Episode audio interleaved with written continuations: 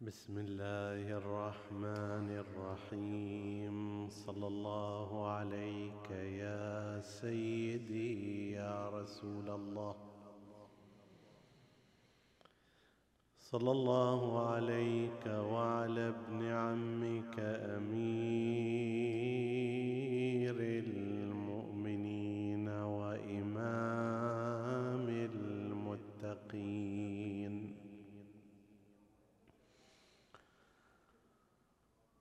صلى الله عليك وعلى أهل بيتك الطاهرين. صلى الله عليك يا أبا عبد الله الحسين. ما خاب من تمسك بكم وأمن من لجأ إليكم. يا ليتنا كنا معكم فنفوز فوزا عظيما.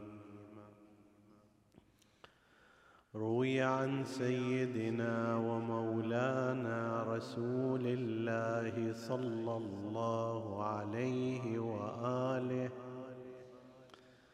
بأسانيد كثيرة أنه قال إني تارك فيكم ما إن تمسكتم بهما. لن تضلوا من بعدي أبدا. كتاب الله وعترتي أهل بيتي. ألا إنهما لن يفترقا حتى يردا علي الحوض. فانظروا كيف تخلفوني فيهما. صدق سيدنا ومولانا سيد الأنبياء محمد.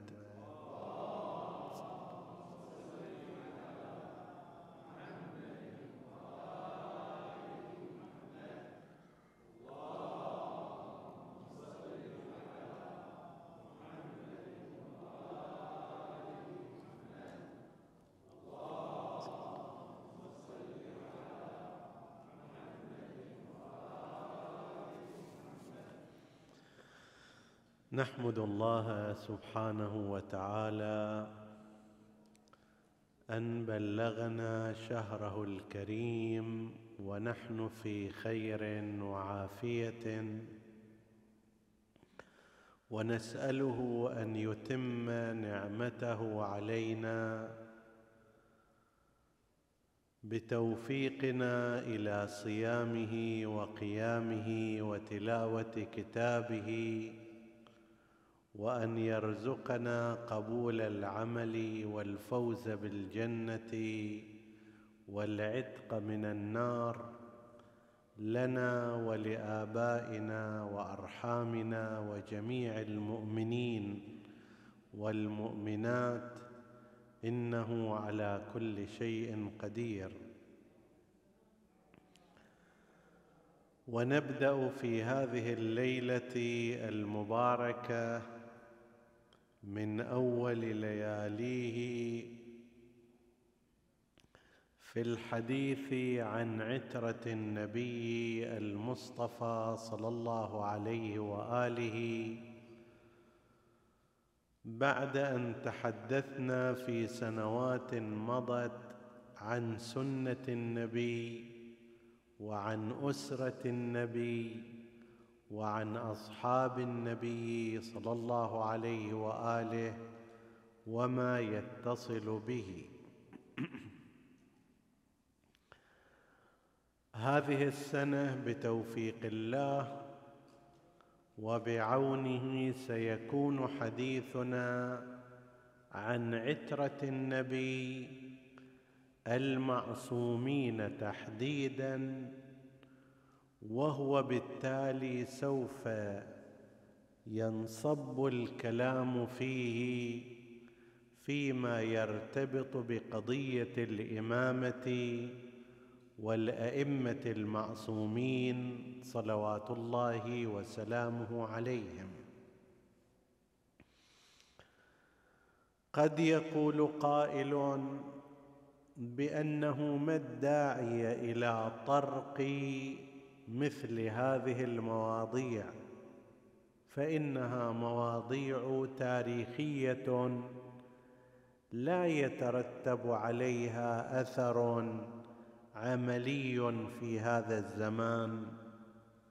من الأفضل أن ينشغل الإنسان كما يقول هؤلاء بالقضايا المعاصرة بالبحوث العلمية التي تنتج الحضارة والتقدم العلمي وأمثال ذلك فلماذا نترك هذا ونذهب إلى مواضيع تاريخية ليست فيها منفعة واضحة؟ الجواب على ذلك جواب متعدد. أول الأجوبة أن هذا الموضوع ليس موضوعا تاريخيا بل هو موضوع حاضر بل مستقبلي. نظرا لأن الحديث في ظلال قضية العترة يعني الحديث عن المرجعية الدينية للمسلمين. من أين يأخذ الإنسان المسلم أحكامه الشرعية وفقهه الديني غدا يريد أن يصلي كيف يصلي؟ غدا يريد أن يصوم ماذا يجتنب؟ يريد أن يذهب إلى الحج كيف يؤدي منسكه.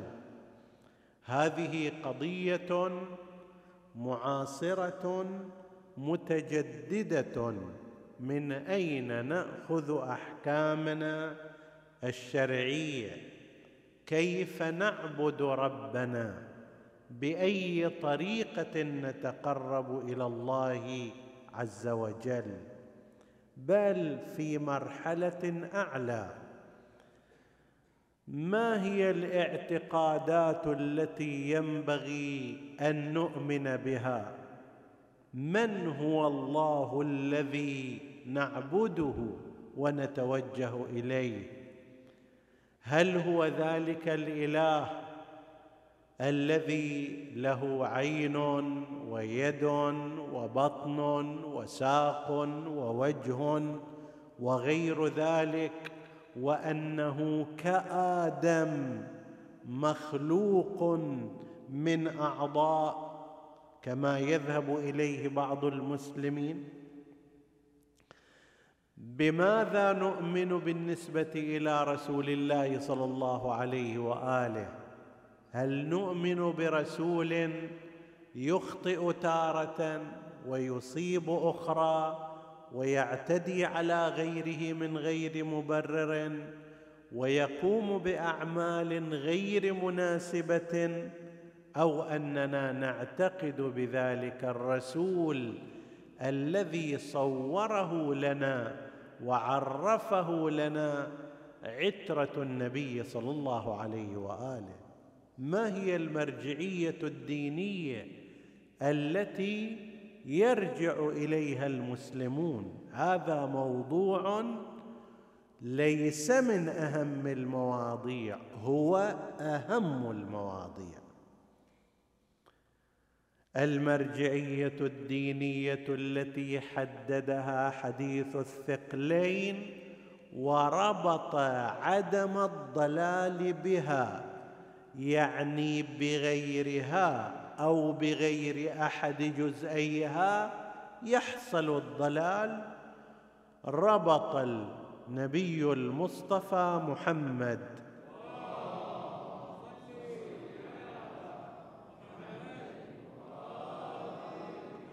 عدم الضلال بهذين بهذه المرجعية الدينية المشكلة من شقين من ثقلين من عنصرين الكتاب والعتره النبويه فليس الموضوع موضوعا تاريخيا إنما هو موضوع حاضر لا بل مستقبلي أيضا. كل المسلمين يريدون المسير إلى رضوان الله وإلى جنة الله. كيف يسيرون؟ أي سبيل يسلكون؟ ما هي الطريق التي يسيرون عليها؟ هذا عينه حديث الثقلين وعترة النبي. أحد الثقلين فالموضوع إذن موضوع حاضر فعلي بل هو مستقبلي. إن ما نلاحظه من الانحرافات وسنأتي على ذكرها إن شاء الله في بعض الليالي. انحراف الأمة فكريا ثقافيا سياسيا تخلف تخلفها اقتصاديا عمرانيا. إنما كان لجملة أسباب في طليعتها كان انهم اعتمدوا مرجعية غير المرجعية التي جعلها رسول الله صلى الله عليه وآله. فالموضوع اذن موضوع حاضر فعلي بل هو مستقبلي. تنزلنا وسلمنا لنفترض أن هذا موضوع تاريخي أيضا. نقول أن المواضيع التاريخية على قسمين. لو تنزلنا وقلنا إن البحث في موضوع عترة النبي هو بحث تاريخي فنقول المواضيع التاريخية على قسمين. قسم من المواضيع التاريخية تبقى في ضمن إطارها التاريخي ولا تؤثر على الحاضر والمستقبل. لو عرفنا أن موقع حنين غزوة حنين في هذه البقعة أو في تلك البقعة هذا لا يؤثر على حاضرنا. لو عرفنا أن عدد المسلمين في هذه المعركة كان الفا أو ألف ومئة لا يؤثر هذا كثيرا على حاضرنا بدرجات كبيرة. هذه من المواضيع التاريخية المجردة. وهناك بعض القضايا التاريخية التي تتصل بالحاضر وتؤثر فيه. ومن ذلك لو فرضنا أن موضوع عترة النبي موضوع تاريخي فإنه من تلك المواضيع التاريخية التي ترتبط بالحاضر وبالمستقبل أيضا. اذا حديثنا في هذا الاتجاه ولقد أحسن المرحوم مرجع الطائفة في زمانه السيد حسين البروجردي كما نقل عنه تلميذه القمي شيخ محمد تقي القمي رحمة الله عليهما سيد حسين البروجردي كان كانت مرجعيته قبل مرجعية السيد الخوئي رحمة الله عليه وشيئا ما قبل وقبيل مرجعية السيد الحكيم رحمة الله على الجميع.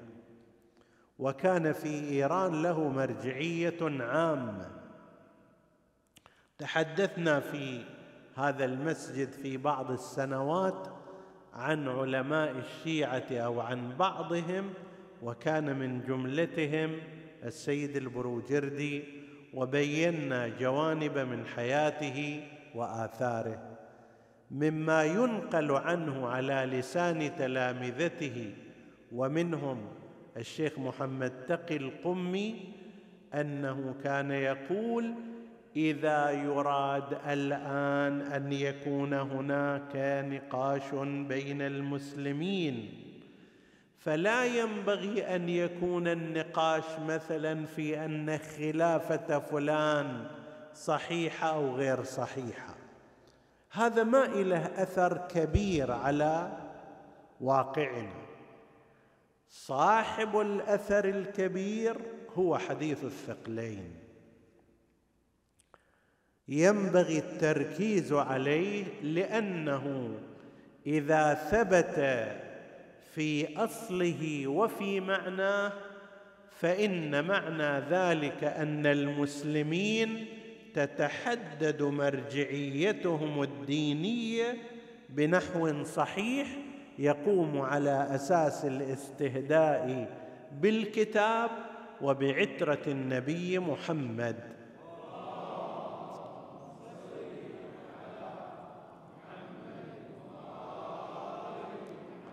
فهو في هذا البحث يرى أن إذا لازم يصير نقاش أساسي ينبغي أن يناقش في هذا الموضوع في هذا الحديث.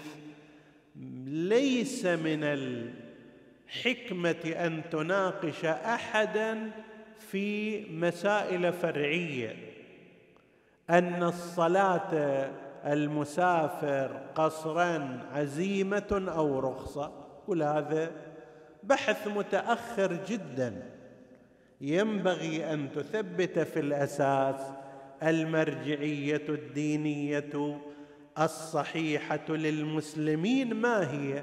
فإذا ثبت أن المرجعية الدينية للمسلمين هي القرآن وعترة النبي فكل ما بعدها يترتب عليها. وإذا ما ثبت هذا لا ينفع أن يثبت باقي الأمور. لذلك سوف نتعرض بشيء من الإشارة إلى هذا الحديث الشريف وإلى بعض ما يرتبط به بعد الصلاة على محمد وآل محمد.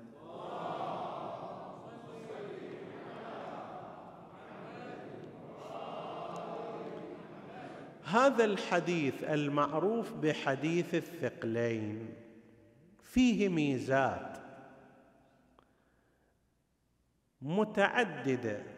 إحدى ميزاته أنه يعد من الحديث المتواتر نظرا لكثرة أسانيده ولأنه قد تلقته الأمة بالقبول إلا من بعض المشاغبات التي سوف نشير إليها في نهاية حديثنا. هذا الحديث رواه في الطبقة الأولى يعني مباشرة عن النبي صلى الله عليه وآله نحو من ثلاثين صحابيا وصحابية. ثلاثين ثلاثون صحابيا وصحابية قد رووا هذا الحديث عن رسول الله صلى الله عليه وآله. وهذا يحقق درجة عالية من درجات الحديث المتواتر. أكثر الأحاديث الواردة سواء من طرق الإمامية أو من طرق مدرسة الخلفاء يطلق عليها أحاديث الآحاد. يعني يرويها عادة شخص عن النبي أو عن الإمام ثم يرويها عنه شخص آخر وهكذا. فيسمونها أحاديث الآحاد. لكن هناك قسما قليلا من الأحاديث في كل طبقة يرويها أشخاص متعددون كثيرون وهذا إله ميزة بل ميزات يبحثها علماء الحديث في كتبهم. حديث الثقلين لما يكون أول طبقة من طبقاته يرويها ثلاثون شخصا وقالوا أن التواتر يكفي فيه أن يرويه عشرة. طيب فإذا رواه ثلاثون يعني ثلاثة أضعاف هذا العدد المطلوب ثم بعد ذلك كل طبقة يعني هالثلاثون لو أن كل واحد رواه إلى اثنين. أي صار عندك ستون شخصا. من الستين لو روى كل واحد منهم إلى مثله أو إلى اثنين أو إلى أكثر من ذلك يتضاعف العدد ويكثر. ولذلك وجدنا أن هذا الحديث حديث مشهور ومعروف. حتى لقد نقله في كتب مدرسة الخلفاء حوالي مئتين شخص في كتبهم المختلفة. وأشار بعضهم إلى تصحيحه واعتباره وبعضهم من المتعصبين مذهبيا. ترد مثل مثلا الذهبي في التلخيص يرويه ويشير إلى أنه صحيح.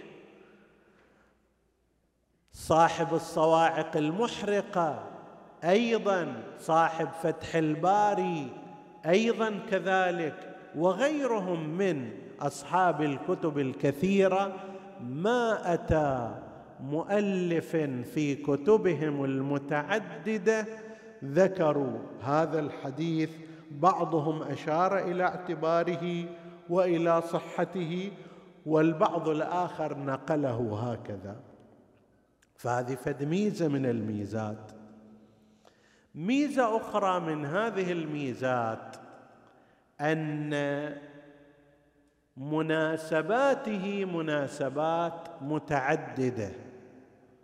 حتى في زمان رسول الله صلى الله عليه وآله وهذا قد يفسر ما رأينا من بعض الاختلاف في كلمات نقلت في الحديث الشريف. مثلا حديث زيد بن أرقم نفس هذا الحديث حديث الثقلين برواية زيد بن أرقم وهو من أصحاب رسول الله صلى الله عليه وآله وتحدثنا عن سيرته وحياته في كتابنا أصحاب النبي محمد صلى الله عليه وآله وأشرنا إلى هذا المعنى فيه. هذا زيد بن ارقم ينقل الحديث على أنه وقع وحصل في يوم غدير خم بينما جابر بن عبد الله الأنصاري ينقل الحديث بصيغة أخرى في يوم عرفة وبكيفيات مختلفة. هذا مو تناقض ولا تخالف وإنما النبي المصطفى صلى الله عليه وآله ذكر هذا الحديث في مواضع متعددة وبمناسبات مختلفة. وهذه هي طبيعة من يهتم بالأمور. تلاحظ نفسك إذا عندك شغلة مهمة توصي ابنك بها في داخل البيت. إذا طلعت من الممكن أن تتصل فيه وتذكره في جماعة تذكره منفرد تذكره وقد لا تتفق كلماتك مئة في المئة ولكن أصل المطلب أنت تقول تقوله لابنك أو لأمثاله لأنك مهتم به. حديث زيد بن أرقم ينقله الحاكم أبو عبد الله النيشابوري صاحب كتاب المستدرك على الصحيحين.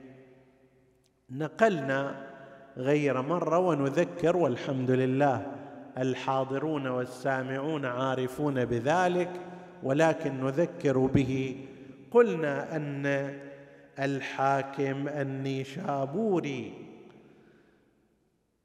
لما تصفح كتابي الصحيحين صحيح البخاري وصحيح مسلم مسلم أيضا نيشابوري رأى أن هناك أحاديث كثيرة تركها البخاري والمسلم ولم ينقلاها في كتابيهما مع أنها صحيحة بمقاييسهما.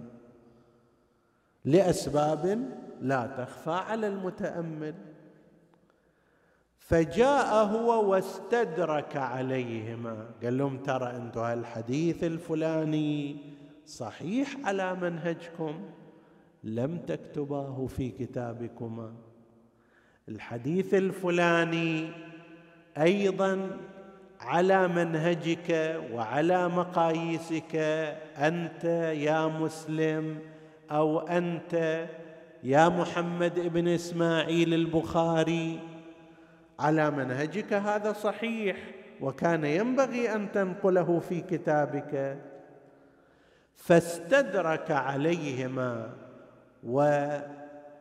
ويلاحظ الإنسان أن كثيرا من هذه الأحاديث التي استدركها هي في فضائل آل محمد.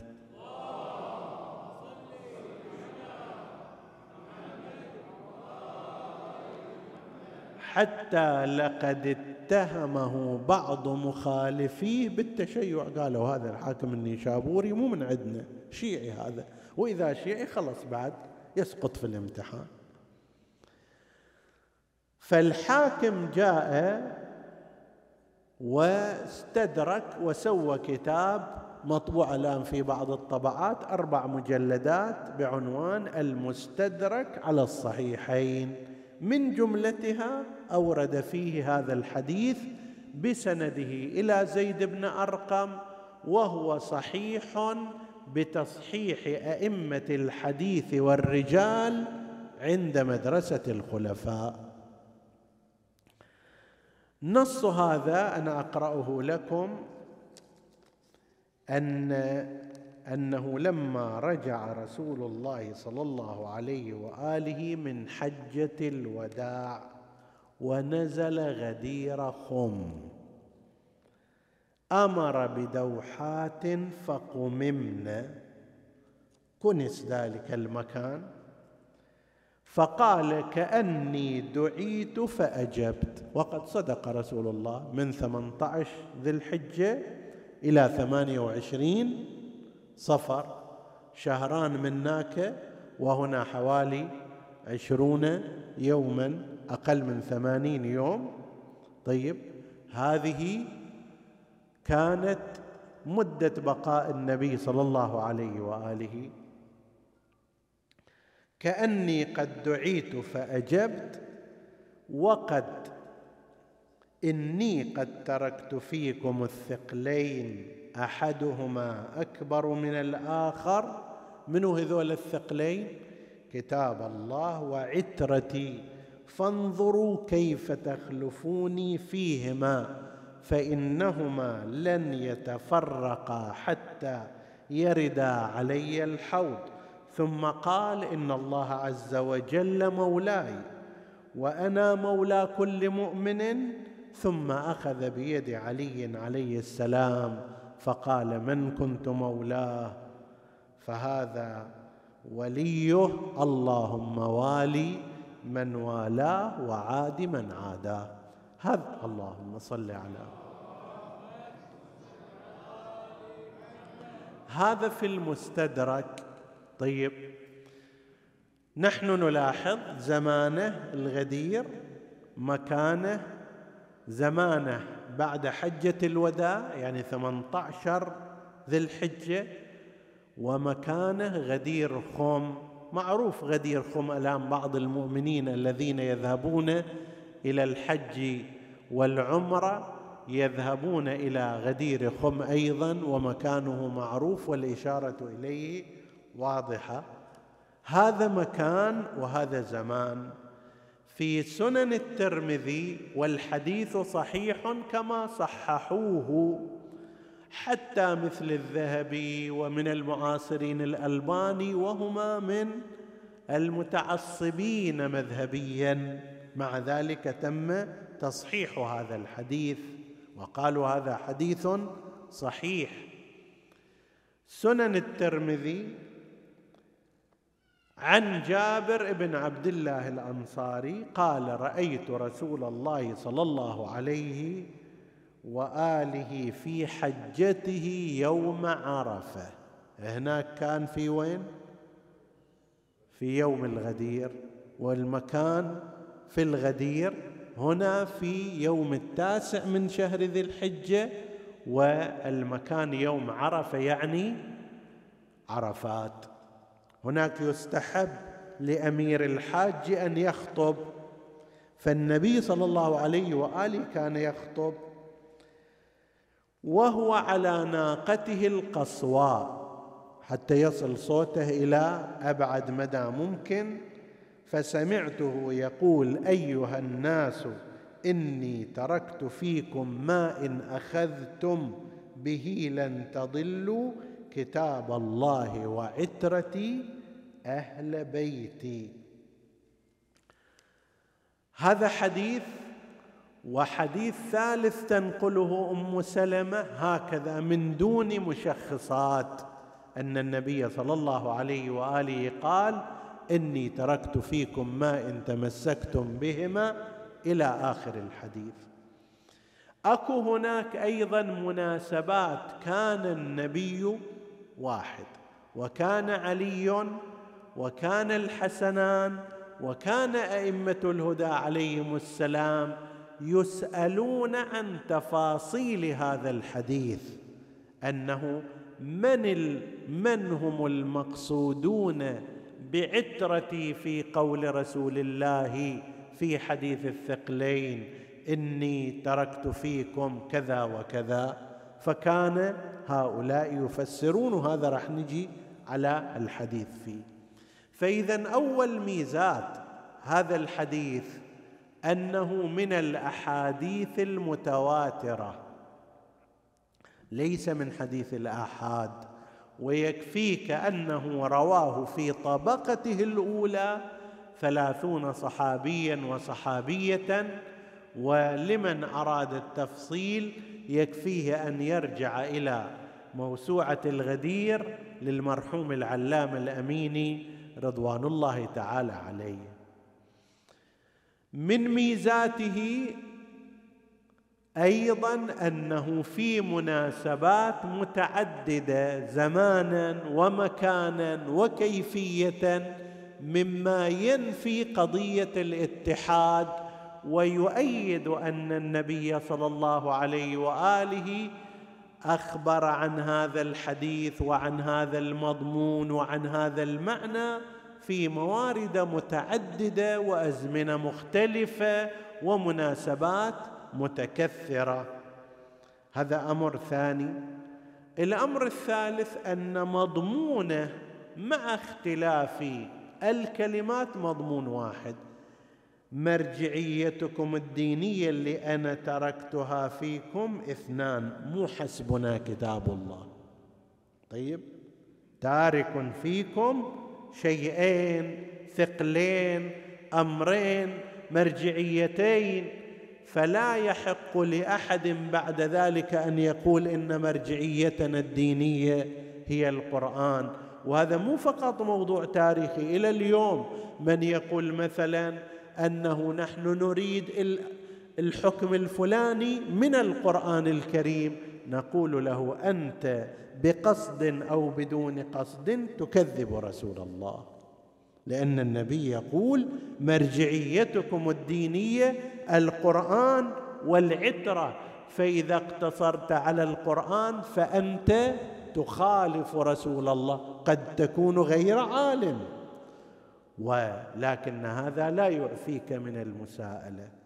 ليس حسبنا كتاب الله وإنما كتاب الله زائد العترة. فهذا أيضا من الأمور المهمة في هذا الحديث الشريف. هذا الحديث معناه أيضا معنى واضح من معانيه والبحث فيه طويل. اولا أن النبي بإطلاقه القول ما إن تمسكتم بهما لن تضلوا من بعدي ابدا كأنه يريد أن يقول وإن تمسكتم بأي شيء غيرهما ستضلون. أي شيء غير هؤلاء إذا تمسكتم بهما إذا تمسكتم به أي شيء غير هذين سيحصل الضلال.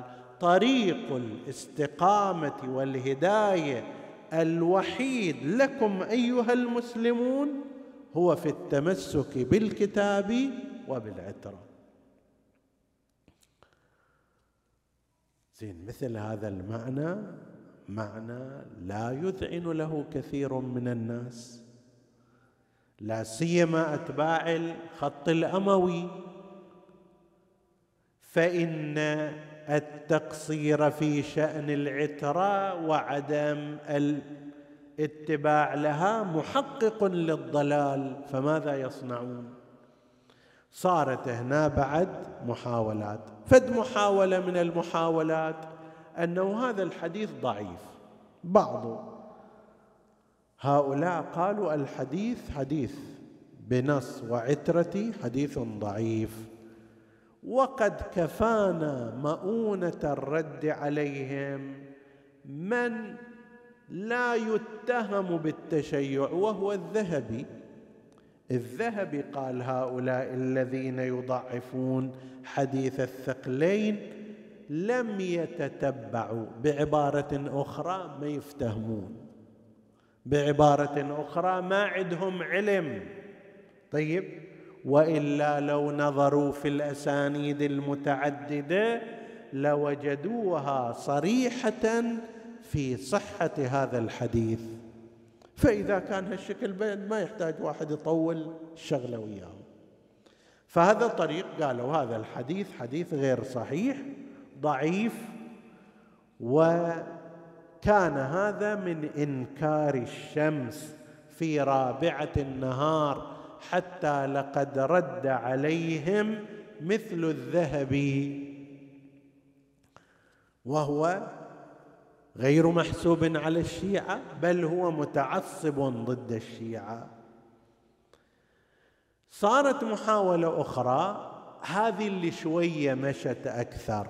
قالوا لا هناك حديث آخر وهو ما رواه أنس كتاب الله وسنتي. زين. فإذا سنتي خلاص إحنا استرحنا. موجود هذا في صحيح البخاري وصحيح مسلم. سنة النبي. طيب. نقول اولا هذا الحديث بما يشبه الإجماع عند العلماء فيهم ينتهي إلى رجل يقال له ابن أبي أويس وهو عندهم بين من قائل أنه كذوب وبين بين من قائل أنه وضاع وعلى هذا المعدل. هذا واحد. اثنين سنتي أنتم مرة تقولون أن النبي أمر بأن تمحى سنته وأن تلغى وأن لا تسجل. وعمد بعض الخلفاء إلى محو ما كان مكتوبا من سنة رسول الله صلى الله عليه وآله. وتقولون إن النبي إن النبي نهى عن كتابة سنتي. شلون من صوب يقول وسنتي؟ يعني سنتي موجودة قدامكم وبين أيديكم. ومن جهة تقولون أن النبي منع أن تكتب سنته. ورفض أن يقيد عنه وجاء الخلفاء فيما بعد وأتلفوا ما كان موجودا ومنع أصحاب رسول الله من التحديث ونقل حديث رسول الله. وذكرنا هذا مفصلا في السنة الماضية عند حديثنا عن سنة رسول الله. فإما هذا غلط وإما ذاك غلط. إما أن النبي ما نهى عن كتابة سنته وأن كل العمل اللي صار على مدى تس على مدى تسعين سنة من الخلافة الرسمية في منع سنة رسول الله كان سياسة باطلة. وإما أن يكون هذا صحيح. لو هذا صحيح لو ذاك صحيح. أما من جهة تقولون أن النبي قال وسنتي ومن جهة قال لا تسجلوا سنتي. أحرج عليكم أن لا تكتبوا عني شيئا. من كتب عني شيئا فليمحه. كيف؟ مخلف فيكم هذا والحال أنه ينهى عن الكتابة. فهذا أيضا مما يشير إلى أن هذا الحديث هو حديث مفتعل. صارت طريقة ثالثة تغيير في الألفاظ أو في المعاني. قالوا نعم النبي قال إني مخلف فيكم الثقلين كتاب الله ثم قال أذكركم الله في أهل بيتي أذكركم الله في أهل ذولا مساكين ذولا يحتاجون إلى عناية إلى رعاية منكم. تغير اللفظ فتغير المعنى بين أن يكون قرآن متبع وعترة تقتدى ويهتدى بها إلى أن يصير لا أذكركم الله مثل ما توصي واحد بواحد يتيم واحد فقير واحد صغير واحد يحتاج إلى رعاية أذكركم الله في أهل بيتي أذكركم الله في أهل بيتي. وهذا بعد حاولوا أن يمشوه لكن زين كيف ترك فيهم ثقلين اذا وأين محل لن يتفرقا حتى يردا علي الحوض؟ بينما سيتفرق غيرهم عن أحكام القرآن. وأينما إن تمسكتم بهما لن تضلوا من بعدي أبدا. وأمثال ذلك. صارت محاولة بعد ذلك في تأويل كلمة العترة. كتاب الله وعترتي. زين عترتي من هم؟ قالوا عترتي زوجاتي يعني. عترتي أمتي. طيب إذا عترتي زوجاتي اولا لم نرى أن واحدة من زوجات رسول الله قالت أنا من عترة رسول الله. بل عندنا وعندهم في قضية الكساء وهذا ثابت في الفريقين أن أم سلمة وهي فضلى نساء رسول الله بعد خديجة وفي المرتبة العالية أرادت أن تدخل معهم. فقال لها يا أم سلمة لا إنك إلى خير ثم رفع يده وأشار إليهم بما ضمهم الكساء اللهم إن هؤلاء هم أهل بيتي وعترتي وخاصتي وحامتي اللهم أذهب عنهم الرجس وطهرهم تطهيرا.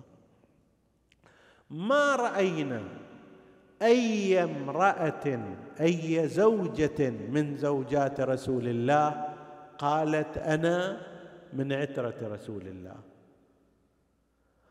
بل ما رأينا وهاي شلون فاتت على بعضهم. أن مثلا مثل معاوية ابن أبي سفيان يقول أنا أخو عترة النبي باعتبار أن زوجة النبي صلى الله عليه وآله أم حبيبة راح تصير عترة النبي وأهل بيت النبي. فوين وين تروح عن مثل معاوية؟ معاوية اللي قال أنا خال المؤمنين باعتبار أنه زوجة رسول الله. أم المؤمنين فهو يصير شنو؟ خالهم. وين راحت عنه يا أيها الناس أنا أخو عترة النبي أنا أخو أهل البيت. والحال أنه لم يحصل هذا. فهذه كلها محاولات كانت من أجل أن يغير اللفظ أو يغير المعنى لهذا الحديث الشريف الذي أهم شيء فيه هو أنه برنامج ديني نبوي وضعه رسول الله لهذه الأمة إلى يوم القيامة. إلى أن يحصل الحوض وتقوم القيامه وأن هذا الطريق الثنائي من القرآن ومن العترة هو طريق الهداية والنجاة لهذه الأمة.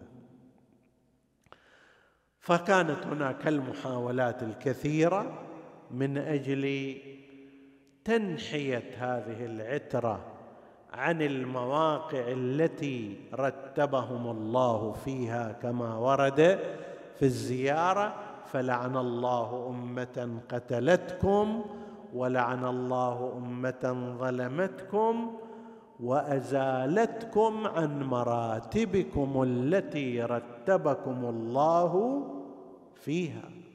بينما هم بتنصيب النبي قادة الأمة وأئمة البشر والمقدمون في كل باب وإذا بهم يعزلون عن مناصبهم وعن قيادتهم وعن إمامتهم وعن فتواهم وعن درسهم وعن كلامهم.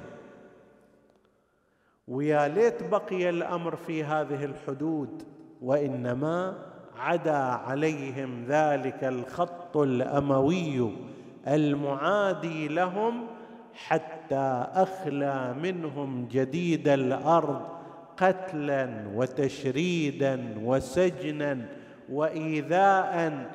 رحم الله ذلك الشاعر الذي قال كأن رسول الله قال لقومه خذوا ثأركم من عترتي وتشددوا. مو النبي قال فانظروا كيف تخلفوني فيهما. مو النبي قال هؤلاء سادتكم وهداتكم إلى الصراط المستقيم. مو النبي أوصى الأمة بالسير وراءهم. كأن النبي بما فعله هؤلاء أوصى الأمة أن تقتلهم وأن تشردهم وأن تنكل بهم. فمن موثق يشكو التشدد من يد وموثقة إن تبكي يوما تضرب وتظلم وتلطم. هكذا كان حال هذه العتره الطاهرة صلوات الله وسلامه عليهم أجمعين. لذلك تأتي بعض المسبيات من عترة رسول الله من بقايا منسوبين من كربلاء. وتخاطب أولئك القوم ماذا تقولون إن قال النبي لكم؟ النبي أوصاكم بنا برعايتنا بالعناية بنا. حتى على روايتكم أذكركم الله في أهل بيتي. مو اعتناء مو عناية مو احترام. ماذا صنعتم؟ ماذا تقولون إن قال النبي لكم؟ ماذا صنعتم وأنتم آخر الأمم بعترتي وبأهلي بعد مفتقدي؟ منهم منهم أسارى ومنهم ضرجوا بدمي. ما كان هذا جزائي إذ نصحت لكم أن تخلفوني بسوء في ذوي رحمي. هذه قبورهم تلك مشاهدهم. في شتى البلاد واصقاعها منهم بسام الراء يا ومنهم في خراسان. منهم برد طيبة ومنهم برد كوفة وعظايا يا مصيبة مصيبة المذبوح عطشان الحسين وين اللي يواسيني على حسين وحسينا أنا دهري رماني بالرزاء يبكي غاب شتت أولادي عن يميني وعن شمال أنا ما أشوف ساعة من الحزين مرتاح. أعظم علي لو ناعي على حسين وحسينا أنا أبكي على أولادي ضحايا بسيف وبسام. وأبكي على أبوهم كتيل الإبن ملجأ. وان تسألوني يا خلق عن يا هو أعظم علي لون عناعي أفاطم قومي يا ابنة الخير واندبي. نجوم سماوات بأرض فلاتي نسألك اللهم وندعوك. اغفر لنا ذنوبنا كفر عنا سيئاتنا آمنا في أوطاننا. لا تسلط علينا من لا يخافك ولا يرحمنا. ولا تفرق بيننا وبين محمد وآله طرفة عين. احفظ اللهم إخواني السامعين فردا فردا واقض حوائجهم. اشف اللهم مرضاهم لا سيما المرضى المنظورين. ومن أوصانا بالدعاء. واكشف اللهم هذا البلاء عن عبادك يا رب العالمين. تقبل اللهم عمل المؤسسين بأحسن القبول. إلى أرواح موتاهم وموت السامعين. نهدي ثواب الفاتحة تسبقها الصلوات.